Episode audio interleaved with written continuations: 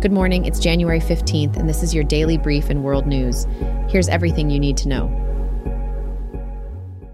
Queen Margrethe the Second of Denmark abdicates after fifty-two years due to health issues. Crown Prince Frederik becomes the new king, marking the first voluntary abdication in Denmark in nine hundred years. The abdication ceremony at Christiansborg Palace was celebrated by hundreds of thousands of Danes. New King Frederik and Queen Mary are supported for their modernization efforts and commitment to important issues. Queen Margrethe the Second becomes the longest reigning monarch in Europe following Queen Elizabeth the Second's passing. The abdication is a significant change in leadership for Denmark, but was accepted by the people. Former Republican Party member Joseph Howe has rejoined the party and will participate in the Iowa caucuses. Donald Trump leads the race with strong support from evangelicals, first-time caucus-goers, and registered Republicans. Severe winter weather may impact voter turnout, but the Trump campaign is arranging for transportation to caucus sites. Trump's rivals, including Nikki Haley, are competing for second place, and she is gaining support from independents, Democrats, and uneasy Republicans. Trump's decision not to participate in debates has given him an advantage. The outcome of the Iowa caucuses could potentially secure Trump's nomination by March nineteenth. Trump's legal issues and the Supreme Court's decision on his eligibility could impact the election outcome. Despite potential obstacles, Trump is expected to win the Iowa caucuses. Haley is gaining attention for her conservative economic views and moderate stance on abortion. Turnout will be a crucial factor in the Iowa race due to cold weather. Residents of Grindavík, Iceland, have been ordered to evacuate due to volcanic fissures opening on local roads. This is the fifth volcanic eruption in Iceland in the past two years, with the previous one occurring in December. The eruption began on Sunday and has produced jets of lava and a large smoke cloud, but no ash clouds are expected. Efforts to contain the lava flow have been unsuccessful, and the town may need to be permanently evacuated. Defensive walls are being built to direct the lava flow away from the town, but houses are still at risk.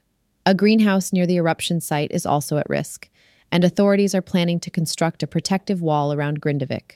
The situation underscores the complex crisis management challenges Iceland faces due to its frequent volcanic activity. The war between Israel and Hamas has reached its one hundredth day, leading to a severe humanitarian crisis in Gaza. Casualties are experienced on both sides, and there is concern over food shortages among Palestinians. International community is expressing concern, with protests outside the International Court of Justice. Families of hostages held by Hamas are marking one hundred days since their loved ones were seized.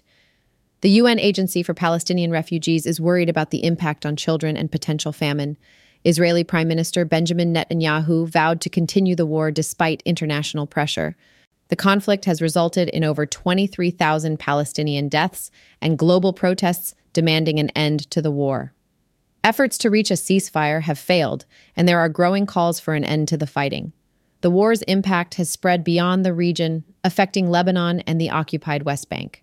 The threat of the conflict spreading in the Middle East has increased with the bombing campaign against Houthi rebels in Yemen. The conflict has caused widespread suffering, displacement of civilians, and significant damage to healthcare and humanitarian missions. The World Court case is ongoing, with a ruling on interim steps expected soon. Authorities on France's Reunion Island have issued warnings for Cyclone Belal, a potentially historic and devastating storm. The cyclone could bring winds of up to one hundred fifty kilometers per hour if it passes nearby, and over two hundred twenty kilometers per hour if it directly hits the island. Residents have been advised to stock up on supplies and to prepare for self-sufficiency for several hours or days. A red cyclone alert will be in effect for thirty-six hours, recommending residents to stay indoors and take precautions. All flights are canceled, the airport will be closed, and coastal roads are shut. Businesses, administrations, and potentially emergency services will be closed due to the storm. Once the violet alert is lifted, a red alert will remain in place until road networks can be assessed, followed by a gray alert allowing gradual resumption of economic activity. Strict confinement measures are in place, with residents and emergency services required to stay indoors.